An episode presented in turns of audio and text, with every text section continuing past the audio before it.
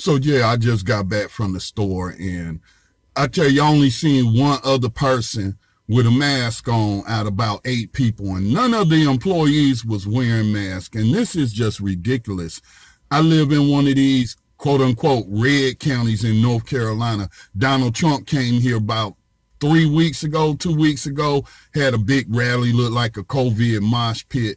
And now our, our cases are skyrocketing. Look, although they're announcing this vaccine, if y'all paying attention, that's only for frontline workers. That's for emergency workers, police, prison guards, nurses, doctors, you know, people that's on the front lines working with the public all the time. That's not for the general population. So if you get it, unless you got some money, you ain't fin- you not finna get that vaccine. So y'all need to take this damn thing serious. All right.